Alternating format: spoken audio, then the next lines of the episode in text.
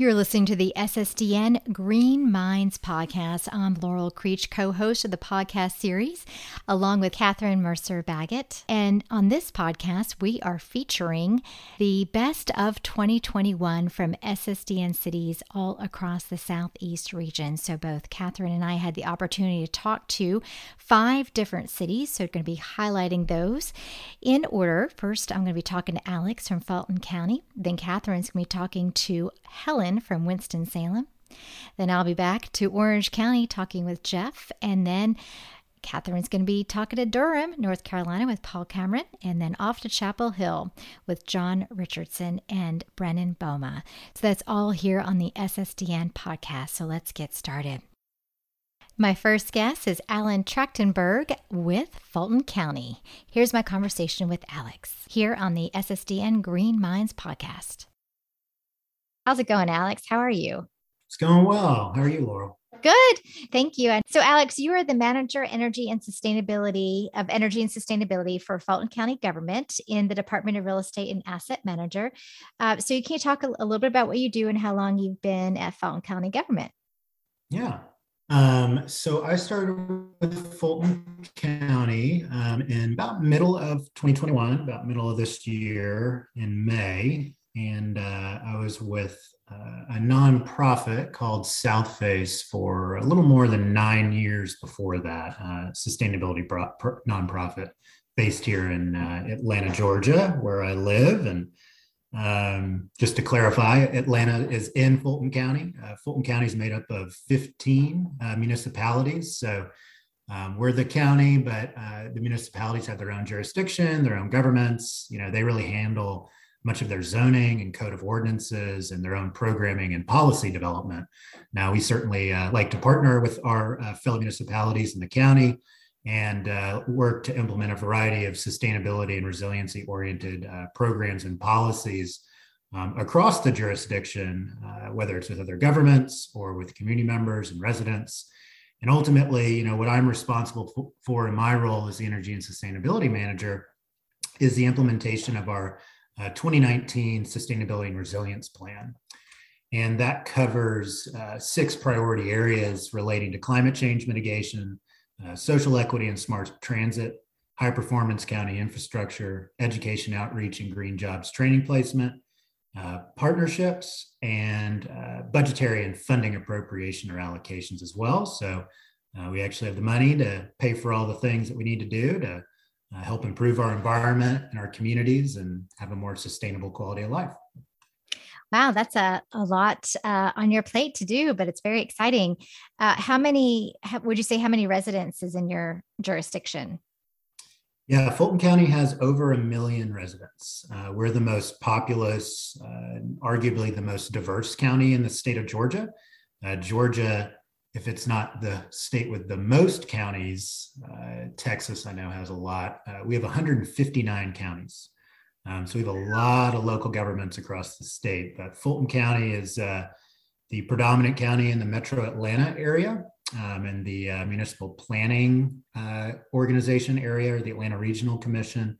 Um, but we're the most populous, most diverse, and um, it's it's a pretty big geography, a lot of square miles, uh, running all the way from the city of Alpharetta all the way down south to uh, uh, Palmetto, Georgia, and Chattahoochee Hills, and uh, we've got Atlanta uh, is more in central uh, portion of the county. And with being in the Department of Real Estate and Asset Management, it sounds like your your role in sustainability is probably broader than just that. Like I'm in general services, but my my role with sustainability implementation is broader than just city buildings. Yeah. Um, you know, our um, our department is certainly mostly responsible for our facilities, our administrative buildings, um, and our assets and our land.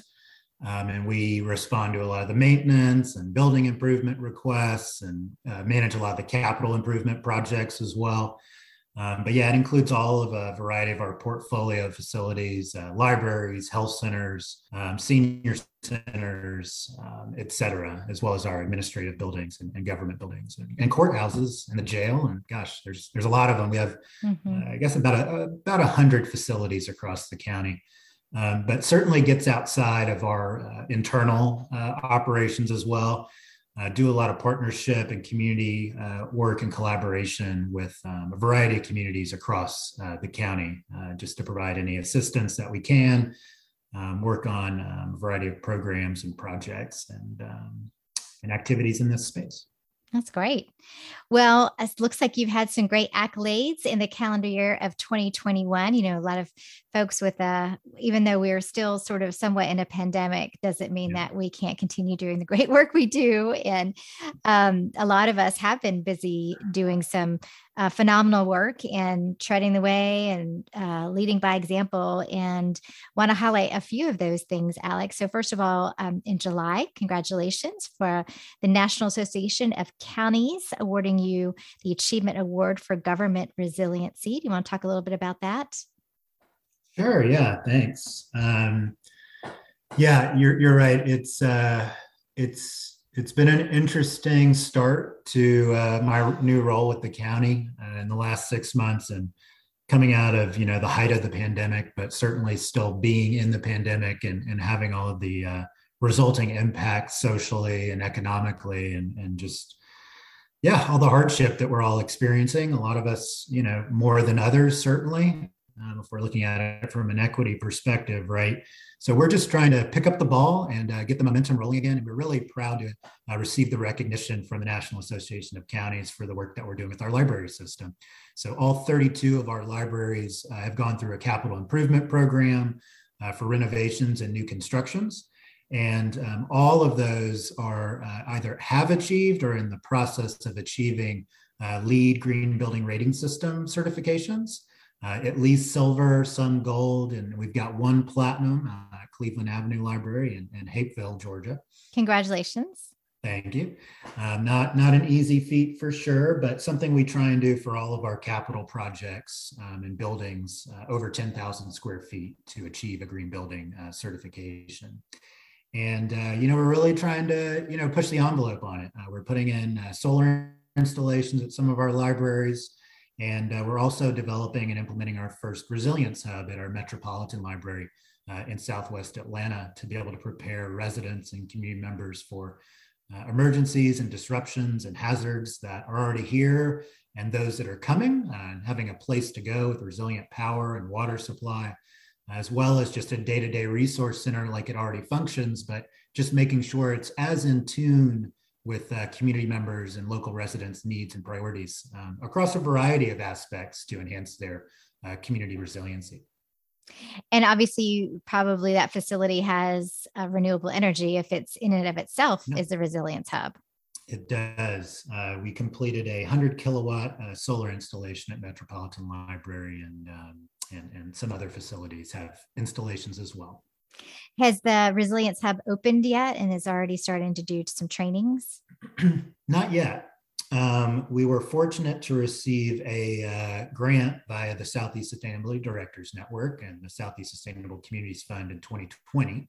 Um, we extended that project for a year due to COVID and, and the challenges that uh, we all experienced and communities certainly experienced uh, to give ourselves more time. So uh, we've been working on that now for, uh, gosh, um, almost two years uh, coming up to it, and have done a lot of analysis, assessment work. We did an evaluation of a few candidate sites um, and uh, did a lot of community engagement and partnership and kind of co design work on, on really what the needs and priorities are for what people need to see across the five layers of a resilience hub, uh, being power systems, building, uh, landscape programming and services, operations and communications, and ultimately uh, made the decision that the uh, best the best option for now, uh, with the uh, limited funding that we do have, uh, but is uh, substantial enough to support the implementation of one hub, would be Metropolitan Library.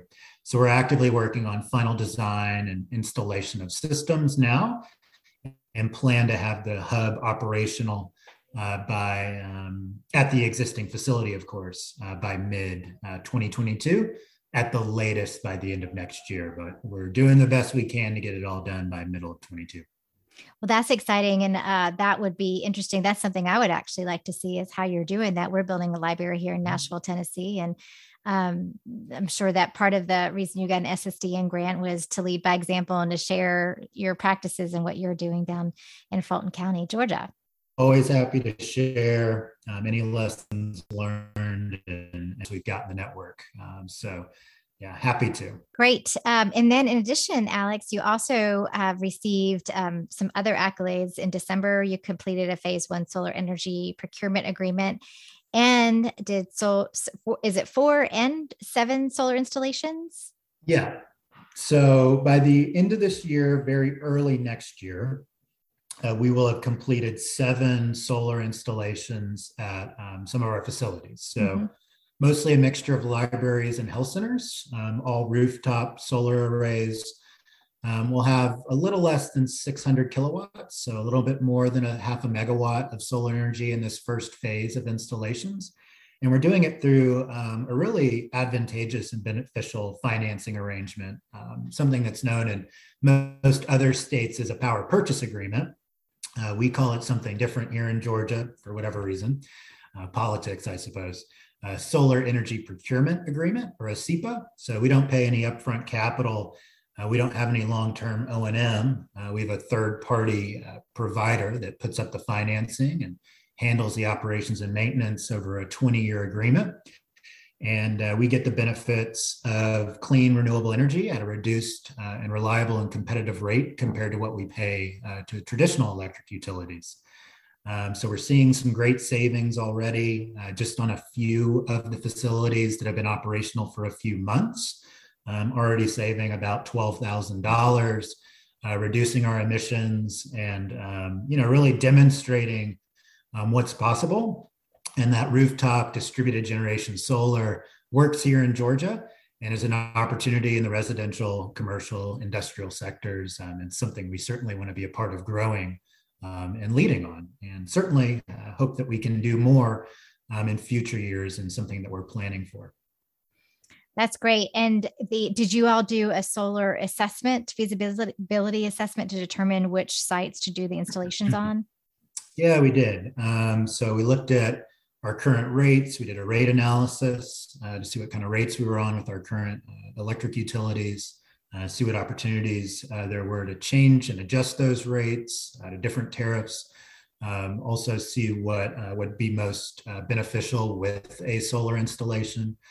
We did some building assessments and site visits and did some structural engineering assessments as well and looked at building drawings and energy and utility data as well uh, to really figure out, you know, uh, which sites initially would, would be the best ones for to look at uh, for some installations and then to actually uh, implement them and also to plan for some future phases as well. Mm-hmm. That's exciting, which obviously supports resiliency as well. Absolutely. That's great. And then one other item after I'm sure there's so many more to share, Alex, but uh, the the resolution that commission the Board of Commissioners passed supporting small farms and urban ag. Yeah. Um, and you know this was really led by um, we've got a great uh, group of community members that are appointed by our board of commissioners uh, it's, it's a bit of a long name but the fulton county citizens commission on the environment we call the fccce lots of c's um, is uh, a group of appointed uh, residents from across the county.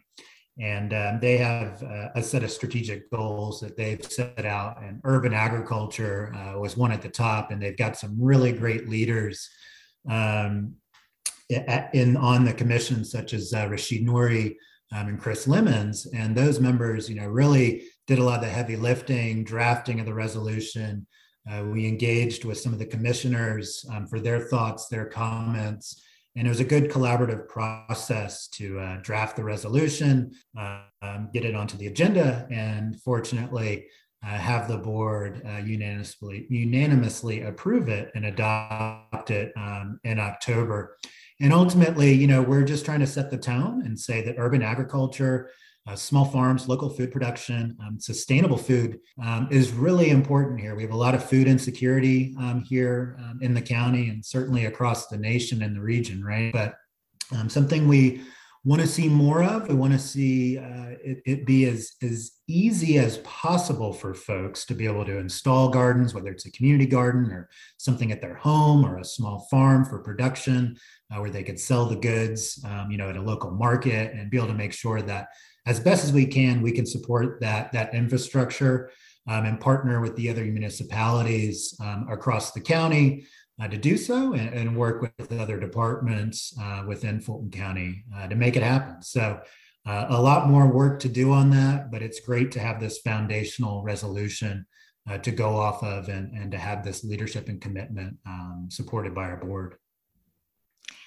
Well, congratulations on that as well. Well, Alex, it's quite a diversity of accolades that uh, you've been leading, especially with your so far short term um, at Fulton County government. So, congratulations from resiliency to uh, solar energy to ag and small farms and so much more. Uh, if folks want to visit and learn more about what you're doing, what's the best way to? Do you have a website or contact information? Yeah, for sure and, and thanks again, Laurel. Yeah, it's it's it's been a great year, um, and, and it's it's been a great start with Fulton County. Um, yeah, definitely check out our webpage. Uh, that's accessible at fultoncountyga.gov um, forward slash sustainability. And you can certainly reach out to me as well, uh, alex.trachtenberg, T R A C H T E N B E R G, at fultoncountyga.gov. Uh, happy to chat, happy to share. And um, yeah, yeah, those are probably the best ways to find out more and get in touch. Okay, well, that sounds good. Well, Alex, thank you so much for being on the SSDN Green Minds podcast and sharing the great work that you do. And uh, we'll definitely be checking back in with you to see how these projects are going and hear about new ones as well. Sounds good. My pleasure. Thank you, Laurel. You're listening to the SSDN Green Minds podcast. That was Alex Trachtenberg from Fulton County. Now we're going to head over to Catherine. She had a great conversation with Helen Poplowski from Winston-Salem. Hi, Helen. Thank you for accepting our invitation. Uh, before we talk solar, would you mind introducing yourself? Sure. Yeah. Thanks for having me. Um, I am Helen Poplowski. I am the Director of Sustainability for the City of Winston-Salem in North Carolina. Um, I've been in this role for a few years, a little bit over three years now. Tell us about this uh, this solar installation. How did it get started, and how was it successful? We're actually we haven't installed anything yet. However, this is really exciting news for us in Winston-Salem, even acquiring this funding, because there have has never been any funding for any kind of solar projects like this from the city for city facilities ever before. Um, so this was the first time we've been successful, and we require or we acquired, excuse me, one hundred twenty-five thousand dollars, which I mean, for the first first go of it, I feel is is a pretty good step in the right direction for us, a really good starting point.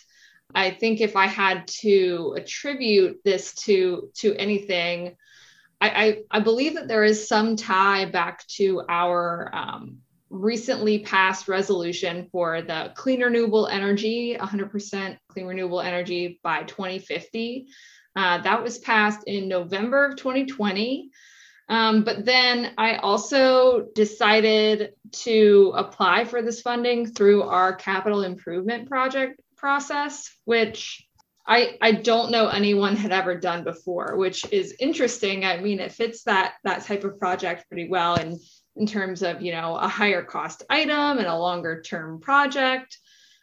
And so, you know, whether it be because I, you know, went through the tried and true processes of local government or you know how much of it was related to that resolution. I don't know. I, I wasn't a part of that decision making process but you know we were at least able to justify it i think a little bit more because of that resolution.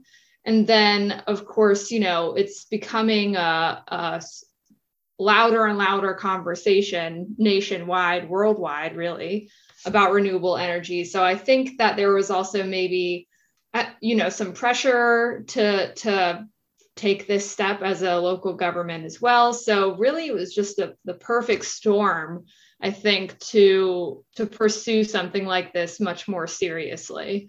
That that's at least what I'm attributing all of this to. And um, because it is part of that CIP process, we're actually slated to get to, to receive more funding in the next few years. So first year we got 125,000, but by the end of it, we'll have acquired about 225,000.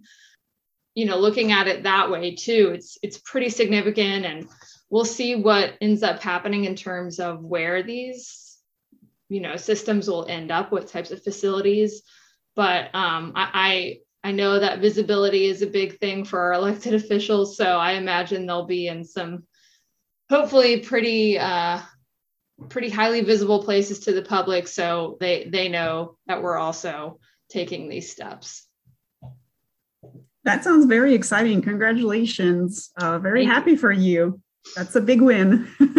yeah, it uh, is. It feels good. looking forward to the next year, what are the exciting projects awaiting you? Of course, you know we're we're going to be, I think, finally installing some of the some of these solar panels in the next year. Um, well, and I'm sure beyond that as well um, especially with some of that regularly occurring funding. But um, that'll be exciting. Um, we're sort of just now at the beginning processes of that. So digging more into, you know, the analysis or acquiring assistance and, and the contracted work will be great uh, to finally start doing. But um, we're also actually going to be doing some work around our recycling program in Winston-Salem. The recycling program is part of our Office of Sustainability. That's part of my work as well. Um, that'll be a pretty big undertaking. We've had our, our current contract for 10 years. So this is the first time in a while it's been looked at, but that'll be a big one. Um, and then, really excitingly, I think we're going to be doing more around some food resilience work. So we, we have a position in the department now dedicated to food resilience and a local program that we have called Think Orange. A lot of the work that has been done on that project has been completely shifted over the last two years because of COVID. Fingers crossed that we're sort of making our way through that that pandemic that hopefully we'll be able to to get back to some form of normalcy and and really amp up some of those food programs which of course have been incredibly helpful in the last year or two but um, you know maybe shifting the focus back towards you know serving the the community as a whole and improving the uh, equitable distribution of our food uh, and improving the food systems and connecting all of that a little bit more. So still pretty broad at this point, but uh, definitely something that will continue to develop over the next couple of years. That sounds great. You'll definitely keep busy, and uh, yes. uh, we'll make sure to to check in with you next uh, next December yeah. how it has progressed. yes, hopefully I have some exciting stuff to report. But yeah, we we have a very enthusiastic person in that food role who is is very eager to to get her hands on some some of the current projects and, and to start some new things too. So I I hope to have some of that good news for you. well, that sounds fantastic. Thank you so much for your time and uh, all the best for the end of the year. Yeah, great. Thank you so much. And same to you. That was a conversation with Winston-Salem's Helen Poplawski, hosted by Catherine, co host here on SSDN Green Minds podcast. And now we're going to head on over to Orange County, Florida, where I had the opportunity to talk to Jeff Benavides. And here's my conversation with Jeff here on the Green Minds podcast. We are listening to the SSDN Green Minds podcast, continuing our conversation about the great accolades and successes of our cities in the SSDN network, including Orange County. And I'm so excited to have with me Jeff Benavides, who is on uh, to talk about the great successes that Orange County has had this past calendar year. And how's it going, Jeff? You doing all right? Laurel, I'm doing great down here in sunny Orlando, Florida. Great. Well, thank you. Well, you serve as the Chief Sustainability and Resilience Officer for Orange County. And how long have you been in that role? Laurel, I'm actually celebrating uh, two years this week as we're talking. Wow. Well, congratulations. Two years. Wow. You started right at the beginning of the pandemic, didn't you? Yes. In fact, the best and worst time to start a position, uh, we were immediately activated into the Emergency Operations Center as things were just about to get started. And so I, I pretty much had a, a month on the job, meeting a few folks, and then immediately lockdown and activation started. But it was actually a bittersweet just because we were able to uh, i personally hadn't started any big initiatives at that time and it was actually a wonderful learning experience and dove right into some of our response efforts early on that's great and sometimes when you are doing response you end up meeting a lot more people than than you would have if you weren't doing a response effort so that was probably also another positive perhaps even if it was virtually you get to interact Absolutely. with a lot more people um, so Jeff, can you talk talk to me about a little bit of the difference for those who are listening in about so Orange County is uh, it's inclusive in in Florida of around the Orlando area. So what is the difference between the work um, of Orange County in Florida compared to the city of Orlando? Sure. Thanks for asking that question because ironically, I answer this a lot for our community members. There's somewhat of an identity crisis here in Central Florida. Uh, we have Orlando, which is the largest city in Orange County, but there are 12 other cities and towns within Orange County, Florida, including Winter Park, City of Apopka, City of Winter Garden, City of Maitland, Lake Buena Vista, and a variety of other uh, smaller cities but we all make up what is Orange County. And what's also unique about us is we've got about 1.4 million people that live within the county. And the county serves as a strong county form of government where we directly serve about 890,000 people that call us, you know, their city government essentially. Um, direct full services just like they were to live in an incorporated area. So it's very unique for counties to have that. Um, and we actually have a strong mayor form of government, making us the only other county in Florida, aside from Miami Dade County, that has a mayor. Uh, so we have six commissioners and a mayor uh, that runs Orange County. So that's why I mentioned and I kid around of identity crisis because we have Orlando Mayor Buddy Dyer, a long, long-standing figure in our community but then we have a Orange County mayor, uh, which currently is Mayor Demings, uh, which I started when he was appointed mayor and uh, elected mayor. And that is why I was kidding around with the identity crisis, but it is a real issue here in our community it sounds like um, the identity crisis might be more of the citizens um, with with confusion about what Orange County is versus Orlando, but it sounds like you do a lot of collaboration, positive collaboration with the surrounding cities and municipalities in the region.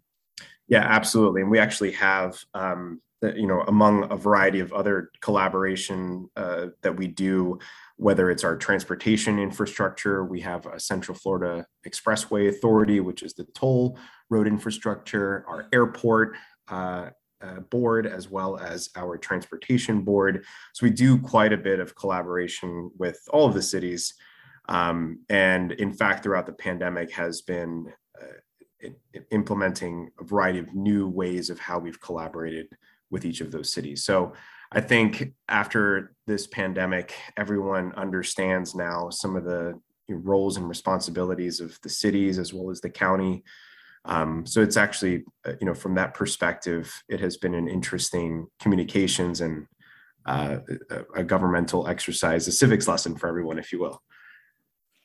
And so, some of the things we're going to talk about uh, today, some highlights from 2021. So, um, you had mentioned around 190,000 residents. Is that the the things that we're going to talk about? Is that the sort of the the the landscape of the constituents in terms of population numbers that this affects? Yeah, and that's 890,000. Uh, 890,000. My yep. apologies. 890,000. Yeah, so, Much so bigger. Have, exactly. yeah, we've got a lot of folks that um, that are within Orange County direct uh, jurisdiction, uh, whether our means our codes and ordinances, et cetera. Some of our codes and ordinances, as many other counties throughout the country, uh, are countywide, but some codes and ordinances and policies and programs only relate to those folks that are living uh, within the mm-hmm. unincorporated area. So, mm-hmm. a lot of the uh, programs, again, we try to be inclusive and try to think about this as one community and one county. But as uh, as all of the listeners here uh, can attest, it does become challenging once we start um, layering all these different complexities of jurisdictional boundaries. Mm-hmm. So, starting off with the beginning of 2021 in January, uh, Orange County launched its first of its kind five year sustainable operations and resilience action plan. So, congratulations for that. Are there any highlights you want to mention in that? Thank you. Yes, a couple of highlights uh, to that plan. It was a inward-facing internal action plan, and it was kind of the direction of our mayor as well as our county administration to say before we look what we can do across the community, which the county had been doing a variety of sustainability efforts for many years prior to my arrival here. Uh, we really wanted to take this time to look under the hood, if you will, and make some of these improvements as well as strategic alignments and making sure that we were walking the talk as as best we could so we created this internal action plan which i'm super proud of uh, if it wasn't for some of the leadership and the dedication and direction that i had uh, to make sure that we had this completed by the end of uh, within within a short time it would not have happened. And i take it out and obviously owe it to all of our team members that co- collaborated for this action plan, which was done completely in house um, with very little outside expertise. We, of course, um, collaborated with other cities and municipalities, um, folks at ICLEI and US Green Building Council to help us through the technical analysis, but it was a true testament of how skilled our in house staff was uh, to, and I kind of did that intentionally so that they could see that they had the power to make some of this uh, change. So this action plan is laid out with 17 goals. There's six different focus areas ranging from fleet to natural land management to energy and water uh, to materials management, and it kind of spreads the whole gamut of our county operations across the community. And Jeff, is it up to you to oversee the implementation of that? Yes. Uh, so my position is created in an interdepartmental and cross-departmental position inside our county administration. So it's my job to work across all of our departments um, and divisions. We have about 74 divisions in the county and 8,000 employees to really implement these day-to-day actions. Um, and I also didn't mention that we try to make it so that it's a three to five year we had one year goals, three year goals, and five year goals um, to try to make it not so long term um, so that we can keep refreshing this plan as we go. Excellent. Well, congratulations on that. And uh, five years, it's a great five year strategy. And uh, you're already almost one year into it. And so let's talk about some of the other things that you accomplished after launching the action plan. So then, about six months later, uh, Orange County kicked off the Sustainable Materials Management Master Plan study. So tell me a little bit about that. Sure. Uh, the SMMP, we're calling it, or the uh, Capital Improvement Plan for our solid waste operations, is what this is. Uh, this is a new approach to our landfill, a county owned landfill, which is one of the largest in the Southeast, uh, really trying to change the narrative of not just the landfill and recycling operations and trash, but really trying to build us into the future of sustainable materials management. As most of you all have probably seen some of the shifts at EPA, making that shift of materials management being the focused um, around that circularity and building that circularity and those concepts through everything we do on all of our services. So this is a 10 year uh, plan um, that is a capital improvement analysis as well as a study of what type of infrastructure services could Orange County continue to provide um, out to the community with our landfill operations as well as our solid waste collection operations that are frankly rather distributed across our community where each municipality has their own control of their solid waste and recycling. So it really tries to paint this picture of of the impossible uh, or of what the possible is, I should say, um, and what type of economic development we'd like to have out of our waste infrastructure. Um, an analysis of a variety of different uh, options that we have for our landfill operations, gasifications, food waste, uh, a, a, bunch of different scenarios that are in there. So we're super excited about this uh, plan and study um, to really help us influence our capital improvement program and change the way that we do business with our uh, Orange County Utilities Department. Excellent. Well, that's I know uh, waste reduction is a, especially C and D waste and food waste is something that many cities across not only the southeast but across the country are diligently and vitally needing to work on. So, congratulations on getting that kicked off as well. And then it looks like uh, a month after that, in July, uh, Orange County awarded 13 million for 500 plus high performance and energy efficient housing units to be built by 2023. That's a quite a hefty number of housing units and pretty exciting. So, talk a little bit about that, Jeff. Sure. So, uh, this is really exciting. And for those of you that are uh, housing uh, buffs, it would be really good for you to check out our Housing for All action plan. Um, the Housing for All Action Plan was one of the Mayor Demings' uh, running points of affordable housing and really trying to put infra- uh, dollars into uh, our housing efforts here locally. Um, so the Housing Trust Fund uh, was established with that Housing for All Action Plan in 2019. Um, this was actually before I got started um, but essentially, it is a trust fund that was uh, self funded by the county that could be leverage money out into the community with a variety of other stakeholders that could pitch into that trust fund, as well as developers can pull money out of that trust fund and utilize it to build uh, housing units um, th- that they need to show a variety of different requirements. And now, what we've done is we've actually tied one of those requirements uh, as part of high performance and energy efficiency. So um, aside from you know transit oriented development and all these wonderful planning items that we have in the plan, just this one line item was something that is brand new this year. Uh, we are now tying these affordable housing trust fund dollars to performance as well as energy efficiency. Some of the basic items that everyone is well aware of high efficiency AC units, high efficiency lighting, um, we even have considerations for uh, water efficient landscaping, um, tree planting pr- practices, et cetera. So all the standard green building features, we kind of created a small checklist for our uh, housing developers that are tapping into this fund to be required to use uh, these dollars to, uh, to, to build some of this and have these uh, features be required to uh, into these housing complex. And the reason why we did that with the the number one priority is to reduce the total cost of housing and that housing affordability, and of course, where that energy, utility, and maintenance costs uh, come into play. So that, that's really our intent and our key goal there um, with passing some of those requirements. Mm-hmm. And leading by example by doing so. Absolutely. Great.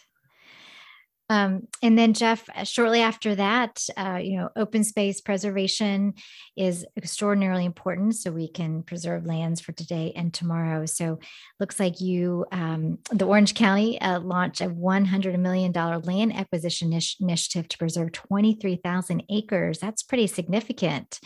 Um, it, are these uh, land owned um, acquisitions, uh, like privately landowner uh, acquisitions that's being worked on? And then, and then the next question is once those are acquired, would that work? Will the Parks Department or who will end up managing that land? Yep, all good questions. So um, these, uh, we we're one of the only counties in the state that don't have a dedicated fund for preservation of environmentally sensitive lands.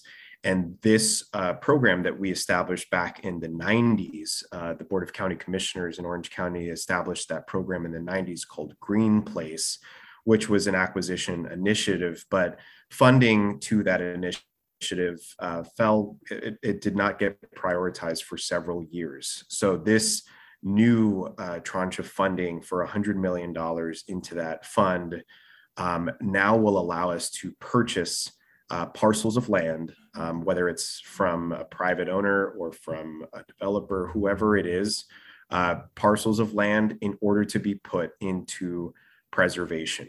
Um, we do have a variety of criteria with these lands. Um, you asked the question about parks and recreation, and it's actually managed by our Environmental Protection Division because these lands are they do have an intent and there is room for ecotourism, but very passive ecotourism amenities. Mm. We really want to strive for wildlife corridors, protection of watersheds, um, very environment, truly environmentally sensitive lands that are not just parklands to be used for recreation. So um, they get put into this bank and are managed accordingly. And like I said, we we will open up ecotourism opportunities, hiking trails, etc.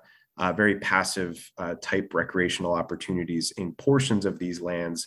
But of course, these lands are meant to be for preserved um, that are joined by a state forest next door or another preserve that's owned by federal lands or state lands. Um, so we're trying to be very intentional about uh, how we spend this money uh, and acquire these parcels strategically.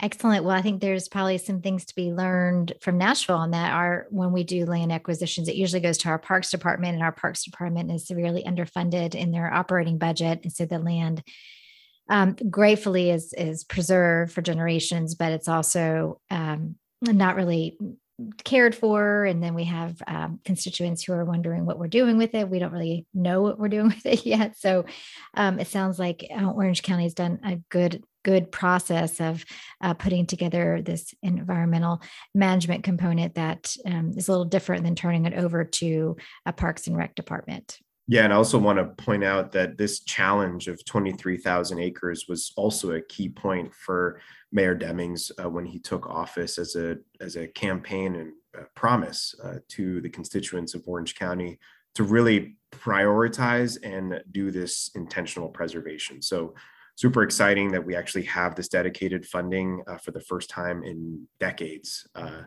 that is, is truly reserved for this purpose only. Excellent. Well, now moving on to renewable energy. So, Orange County joined along with City of Orlando um, as founding signers of the Orlando Utilities Commission 100% solar pledge. Woo! So, tell me what that is.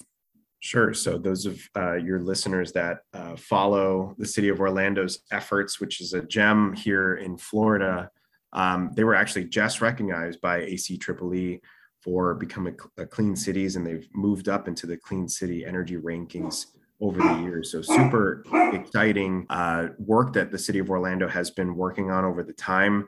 Um, and with that, they've been taken along the Orlando Utilities Commission, which is a municipal utility um, that is uh, partially uh, controlled, but also separate as far as uh, decision making ability and with a separate board of directors and commissioners uh, from the city. But it's uh, I bring it up just because this was a super exciting pledge that we joined uh, the City of Orlando and Orlando Utilities Commission on um, to help offset our own operations. Uh, we have in our action plan that I mentioned earlier a goal to reach 100% renewable energy by 2035, and this is just one step and one tool for us to be using that. This is a community solar program that OUC has started for us um, which they're developed, uh, they're developing and developed offsite uh, solar for us to purchase in this community solar model. So this uh, program is now available for residential, which has been open for many years now since 2017. And now it's for the first time open up to private businesses as well as any local government, which we're the largest customer of Orlando Utilities Commission, which is about 30 to 40 percent of our total operational footprint. And that's why it said it's just one tool because uh, to reach 100%, we're going to have to work with our other utilities as well in the region to uh, get creative. But at least we have this wonderful community solar pledge tool um, at our disposal here. And, and we talked a bunch of uh, many things, Jeff. Where can folks learn more information, not only about the uh, solar pledge, but um, the plan, the original sustainable operations and resilience plan, and the sustainable materials management plan, and also um, anything else we discussed today? Is there a go to website we can send our listeners to? Yes, I try my best to keep our website updated with working with all of our departments. So I apologize if some of this is not on here. We do have a ocfl.net slash sustainability. As well, you can follow Orange County government on a variety of Facebook and social media channels. You can also follow me directly on LinkedIn. I try to be more intentional there um, and to learn more about the Orlando Utilities Commission program, it's called ouc collective.com. And this is a new program, like I said, is uh, making it available to businesses, residential, and local government. So, super exciting stuff we've got going down here in the Southeast and really just keeping uh, our uh, capacity going across our different municipalities as well as other peer local governments in our region.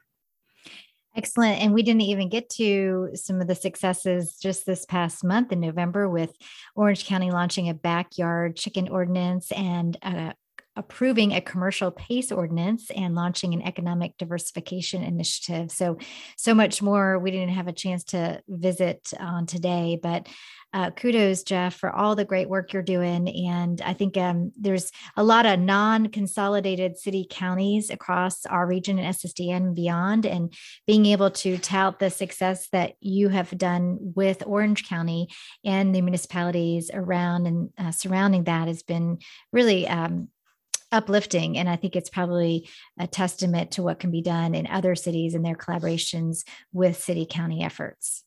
Absolutely. Thank you for this opportunity, Laurel, and of course for all of our SSDN peers and FSDN peers to really help us bring forward uh, regional resilience and work together to achieve all of these goals. You listen to SSDN Green Mind podcast, and that was a conversation that I had with Orange County's Jeff Benavides. Now we head back over to Catherine, where she had a conversation with Paul Cameron from Durham, North Carolina. Hi, Paul. Thank you so much for accepting our invitation. Uh, before we get into the technical details of the project you want to talk about, would you mind introducing yourself, please? Sure. Thanks for inviting me on the podcast, Catherine. Um, my name is Paul Cameron, and I work for the City of Durham, North Carolina. Uh, I'm in the General Services Department, and my job title is Sustainability and Energy Analyst. So I work to um, manage and develop the city's sustainability programs. Thank you. Let's talk about this action plan. Do you mind just giving us uh, a brief description of what it is and um, let us know what, what were the driver and how did it get started? Sure. Just to give you a little background, our city council passed a resolution in 2019 that set some ambitious um, climate and energy goals for the city, specifically using 80% renewable energy in buildings and operations in, by 2030, achieving carbon neutrality by 2040, and using 100% renewable energy in buildings and operations by 2050. And the resolution also called on the city to develop an, an action plan towards uh, reaching those goals. Uh, that was approved in uh, the res- resolution was approved in 2019 in the spring, and then in the fall we issued an RFP um, for consulting firms to develop a carbon neutrality and renewable energy action plan. We actually had to issue the RFP twice. The first time uh, we hadn't budgeted enough money, as it turned out, to develop the plan. We'd underestimated how much it would cost. So we only got one response to the RFP.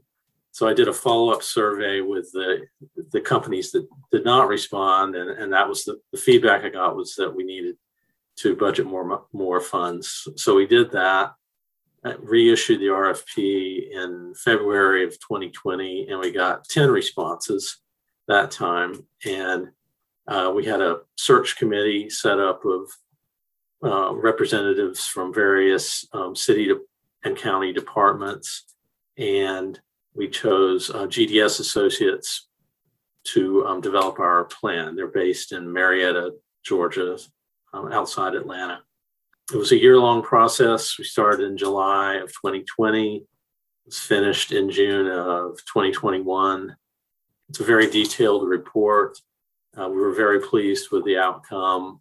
Uh, we presented it to our city council and mayor and received a lot of positive feedback uh, on the plan. And GDS Associates was was wonderful to work with. They're very professional, very thorough in their approach, and really gave us a, a very clear blueprint towards these um, ambitious goals that were set by our city. Right, those goals seem to be very ambitious. Um, so, what do you think made this project the success that it is now? Well, of course, the hard part is implementing the plan. I think we're just getting started with that. We did, when we um, began developing the plan, we had a kickoff meeting with representatives from various um, city departments to get buy in. Um, we've had very strong support from our administration and our mayor, our city council. That's made a huge positive impact that they've made it clear that sustainability uh, in this plan is a priority and they're prepared to budget funds to support its implementation. So we know it's a priority and we know we have strong support of the city. That makes all the difference, I think. So now we're starting the process of implementing the plan and it's the plan is focused on just a few areas really. Um, one of those is um, electrifying our fleet. So we've been having meet, meetings with our fleet department and with our transportation department that manages our transit fleet, our buses, paratransit vehicles, plan calls on, on electrifying our entire fleet by 2040, I believe. That's a complicated process. It's it's not as straightforward as you might think. There's there's a lot of ins and outs to that process. So we're doing a lot of listening, uh, um, trying to understand the challenges of our f- fleet department and trying to support them uh, in this process. We're uh, applying for um, two interns through the um, Environmental Defense Fund Climate Corps internship program for this summer. And if, if we uh, secure those, that would be a big boost towards um, electrifying our fleet. We're also working with our water management department and with the general services department that I am a part of on some other projects, including um, expanding solar on our buildings and vacant land, uh, increasing energy efficiency in our buildings. Um, we want to do a series of energy audits in all of our buildings. We're in the process of converting all of our lighting to LEDs. We've nearly finished that process in our buildings, and, and then we're going to be doing our outdoor lighting, expanding our charging, our EV charging station network over the next few years to support electrification of vehicles is going to be um, a key project as well. So we're just getting started with that process, and um, uh, it's great to have the again the solid support of our administration and the buy-in from our from our city departments. Right, that's that's definitely helpful. It sounds like you have your fingers in a lot of different activities right now. So I was going to ask you what initiatives are you really looking forward to implement in 2022 but i don't know it sounds like you have a lot so maybe maybe you should just pick your favorite well, I think um, electrification of our fleet is going to be an interesting process going forward. It's challenging, but I think it will be exciting to um, start to integrate more electric vehicles into our fleet as, as those are becoming more and more available on the market, especially the um, light duty passenger vehicles and light duty trucks and then we're going to be researching medium and heavy duty vehicles. Um, we had a demonstration of a electric fire truck recently that was very interesting. We, all got a chance to ride around in it, and it was it was fascinating. So those types of vehicles are becoming more and more on the market, and uh, it'll be it'll be exciting to integrate those into our fleet. A couple other projects this year we're pursuing certification in the LEED for Cities and Communities program.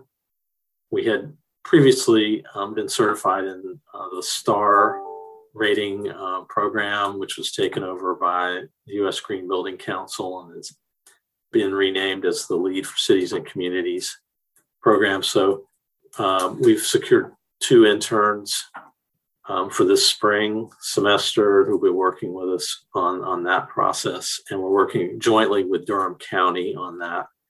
We've been involved in a very exciting project through the uh, grant we received from the Southeast Sustainable Communities Fund three years ago to do weatherization work and uh, installing green infrastructure measures in several underserved neighborhoods in our city. It was a originally a two-year project that's become a three-year project because of COVID, but we have been successful in weatherizing and doing um, essential repairs on nearly 30 homes and installing rain gardens and cisterns and other um, stormwater control measures on about 20 homes. And uh, we've got another year to go on that project. So I, I, enjoy that project particularly because I feel like it's it's meeting a direct need that people have to improve comfort in their homes and their quality of life.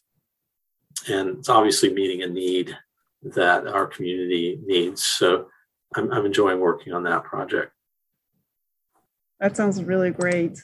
So for the rest of, of the year, we have only a few days left, but I really wish you all the best.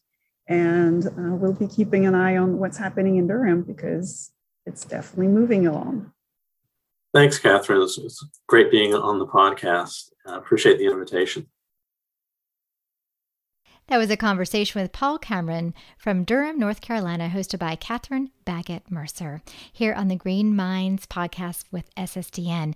Now, our final conversation, I had the opportunity to talk to John Richardson and Brennan Bouma with Chapel Hill, North Carolina. So, this is going to be our final conversation with the Stellar Cities and the SSDN network to hear about what they accomplished in 2021. We are listening to the SSDN Green Minds podcast, and I'm excited to have two individuals from the town of Chapel Hill. First is joining me John Richardson. He's the Community Resilience Officer, and Brennan Bouma. He's a Sustainability Program Analyst for the town of Chapel Hill. How's it going, John and Brennan? You guys doing all right? Doing well. Doing great, Laurel. Thanks. Good. Well, thank you for for being with us. And I know Brennan, you had shared that you're only a few weeks into your new role here over at the town of Hill. So um, I'm sure it's exciting to have new uh, new area for you to be involved in and so um, i'm glad that you're able to join us today but it sounds like john may be taking uh, several of the different questions but we hope you can chime in as much as you can as well that sounds great no it's it is an exciting time like you say um, and i'm I'm just really happy to be able to work so directly with John. Um, so, John, your title is Community Resilience Officer. So, you can can you summarize a little bit about what you do? Yeah. So, Laurel, my my job, which I think is probably uh, similar to uh, a lot of positions around the southeast, is to advance sustainability and resiliency and climate action, um, both within our organization uh, as a local government and also uh, across the community. So, across Chapel Hill.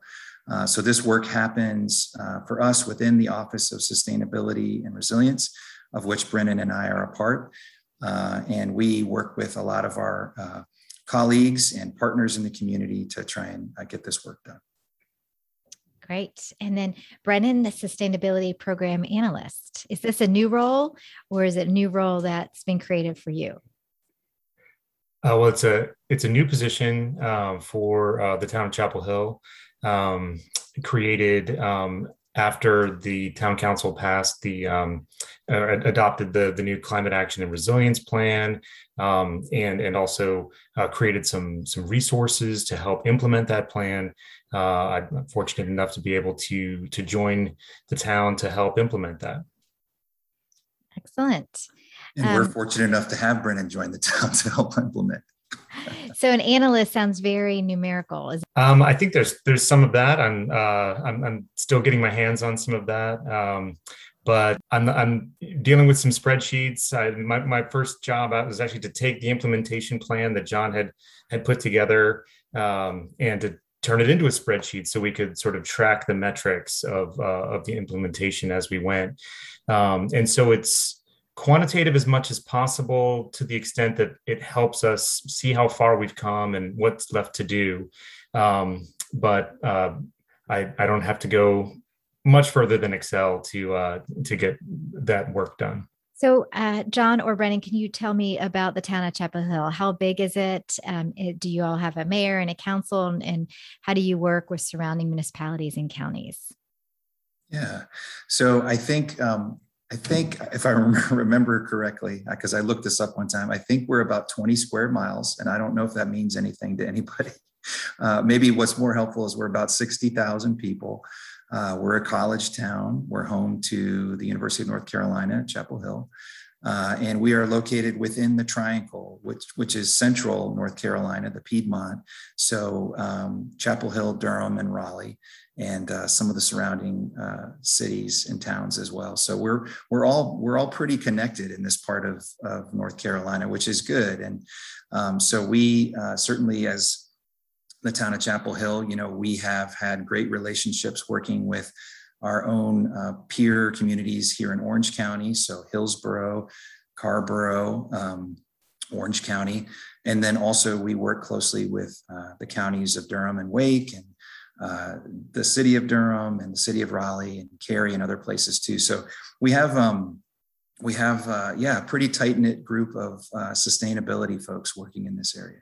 Well, that's that's fantastic, John. It's been really interesting to talk to sustainability directors and resilience officers across the southeast. And um, this 2021 year has been back at it and even more probably productive than previous before the pandemic. And lots of really good work that's being done across the southeast region. And certainly Chapel Hill sounds like you guys have done some amazing work as well. Um, so wanted to to highlight some of those. So sounds like the Office of Sustainability and Resilience is growing to meet the Council's goals and the city's climate challenges. So, t- talk to me a little bit about that. Yeah, so as, as Brennan mentioned before, um, the Council adopted uh, our climate action plan in April of this year, which was really exciting. Uh, I think our council was really excited to, to have that happen, and it has been uh, energizing in a lot of ways because um, it's really kind of helped focus our work uh, in, in really positive uh, ways. And also, we, we followed that with a more detailed implementation plan that the council reviewed this fall.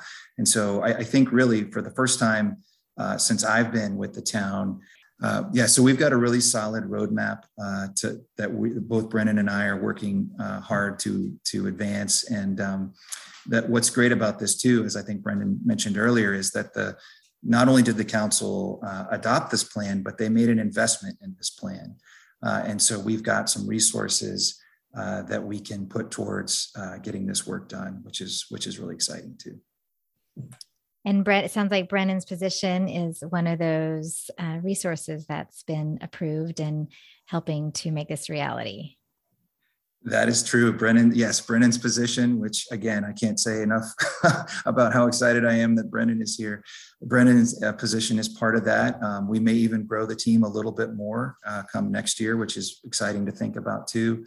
Uh, and, and then looking for ways to leverage the dollars that we have uh, and, and work with our existing partners in the community to see if we could stretch those dollars and do more. So um, yeah, just a lot of uh, a lot of excitement around this right now. I'm probably more excited about this work, uh, and I mean that sincerely, than I have been the whole time I've been working with the town. And that's not to say I wasn't uh, enthusiastic before.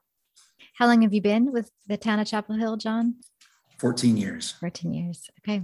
Yeah, a significant amount of time. Um, okay, so congratulations on that and continue the excellent work um, in, in growing and meeting those goals. So, also, in addition to that, looks like um, you've done some great work around affordable housing. And that's something I think a lot of cities are working on. There, Nashville is, and another city I spoke to earlier this week is as well. Uh, do you want to share a little bit about that? Yeah, so this, um, and I, I, I want, uh, I don't want to take any credit for for the good work that's been done here, but um, the one thing I wanted to share is that uh, you know I think the town, as many communities uh, have felt in the last, uh, certainly in the last ten years or more, is the the importance of focusing on affordable housing. It's a critical, important issue for our community, as it is for a lot of communities, and so the town developed a model. We we restructured uh, how we how we work on this issue. We expanded the staffing.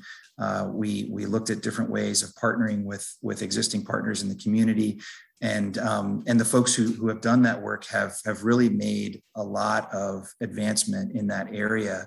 Um, and, and, so I share that because again I, I don't want to take any credit for it because uh, I haven't worked on it, but I think that that model led the way and helped uh, our community see that by making uh, some of these strategic investments and supporting these programs with additional staffing, that um, some really important, amazing things can be accomplished. And so I, I just appreciate the work that those folks have done uh, who have been working on affordable housing and community connections because I think it helped uh, helped our uh, sustainability office uh, be, be positioned to try and do similar types of things in this area and of course they're all connected too. And that's that's the good thing is that in our um, climate action plan you know we we are trying to draw those uh, those connections those that kind of systems thinking around around issues like affordable housing and climate action et cetera and speaking of the climate plan, looks like your town council adopted the climate action and response plan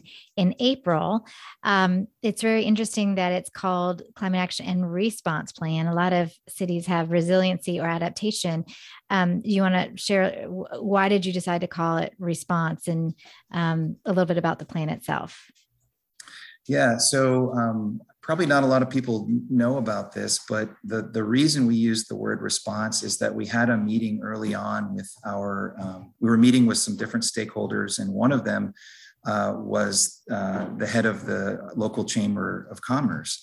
And so we were talking about um, this, this climate action plan, and um, Aaron Nelson is his name. He, he started saying, well, this, this is really something that we're interested in too but we're also really interested in the resilience of this community from a business standpoint and, and from other aspects too. And so I think it was Aaron who said, you know, maybe this is not just a climate action plan, maybe this is a climate action and response plan. Those were his exact words. And so he was thinking about uh, resilience from the standpoint of the business community and other aspects. So I don't know. I think it just kind of stuck with us. So we we kept it, and uh, and um, yeah, it's I, I I like the story behind it actually. And then, right on the heels of that, this past November, uh, town of Chapel Hill also got recognized by CDP and ICLEI as an A-list city. What does that mean? An A-list city?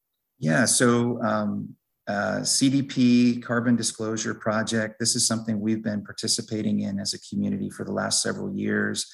Um, and I don't mind saying uh, we, have been reporting for a while, but we haven't always scored that well. And, and part of the way that um, you can score well as a community um, uh, is that you uh, you have more to say about what you're doing and that you've done more. And so for a while, you know, we had a resilience plan, but we didn't have a climate action plan that was current.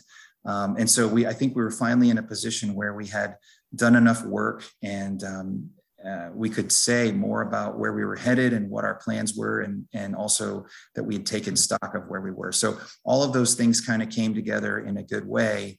Uh, and so it, it um, led to the result of us becoming an A-list city, which just basically means that um, from their standpoint, we're a community that is looking at sustainability and climate action and resilience, and that we have plans and, uh, and quality goals, meaningful goals that we're working towards and reporting on. Mm-hmm. Well, congratulations on that. Nashville has yet to be an A list down down all the different areas in the badging. um, so that's a, a, huge effort. So congratulations on that. Our town of Chapel Hill is that a global covenant of mayor city as well? Yeah, yeah, we've we've been a part of that for a while too. Um, and uh, yeah, and I think you're right. It's uh, it's definitely a little bit like pursuing a badge from time to time, but um, but uh, we uh, we were also really fortunate that that was made possible too. We had some, you know, talking about our relationship with UNC Chapel Hill. we had some interns this past year through a, program at the university, and they were instrumental in helping us actually apply for this again and to put a lot of the information into uh, in, into that application. So I want to just also thank them. I don't know that they would be listening or not, but um, uh, I want to just acknowledge their good work and their support as well. Well, great. Well, John and Brennan, to add. Well, I, I, feel like I've been able to, th- thanks to John's good work and the town council's resources, you know, this implementation plan, it's just been such a, a, a great uh, way to get started. Um, and you know, so so John actually had you know a hundred projects or more to uh, to divvy up between us to to work towards um, you know implementing you know, these these actions, which were familiar to me from my time with Orange County, North Carolina, um, but they were all tied to these goals and these metrics, uh, which were so so directly informed um, by the science and by the engagement of the that went into the climate action plan. So, um, just been able to to grab hold of that momentum and, and carry it in um, to a couple of uh, uh, grant applications already, um, an analysis of whether or not we should be charging for electric vehicles and the, the equity of the distribution of electric vehicle charging stations. Um, looking forward to, to meeting with um, some of our affordable housing and community development uh, staff who, as John said, do, do excellent work and um, incorporating the idea that um, utility expenses are a part of overall housing affordability. Um, and uh, as you mentioned, Laurel, that's that's what a lot. It's on a lot of sustainability directors' minds across the southeast. So, um, yeah, just feel fortunate I can stay in this town, um, be involved in, in meaningful work, and um, and uh, have a, a, a teammate to work with. So. Excellent. Where can folks learn more information about your work? Yeah, the um, it's sustainchapelhill.org. That's easy. Sustainchapelhill.org. Well, John and Brennan, it's been a pleasure having you here on the Green Minds podcast. Congratulations on your great successes in 2021. And I'm sure there'll be so many more in 2022. We'll visit back together with you and hopefully see you at the Southeast Sustainability Directors Network regional meeting coming up this spring. Looking forward to it. Thanks, Laurel. Thank you. Yeah, thanks, Laurel. Well, this concludes SSDN's Green Minds podcast for this episode of the best of 2021 as we visited with five different cities across the Southeast to hear about the great work that they've been doing in 2021. Congratulations to all those and thank you for sharing. Uh, again, huge thank you from Fulton County's Alex Trachtenberg then over to Winston-Salem with Helen Poplowski, then to Orange County with Jeff Benavides, then Durham, North Carolina with Paul Cameron, and finishing off with Chapel Hill with John Richardson and Brennan Bouma. Huge thank you to all of them. And on behalf of Catherine Mercer Baggett, my co host here on the Green Minds podcast, have a happy new year.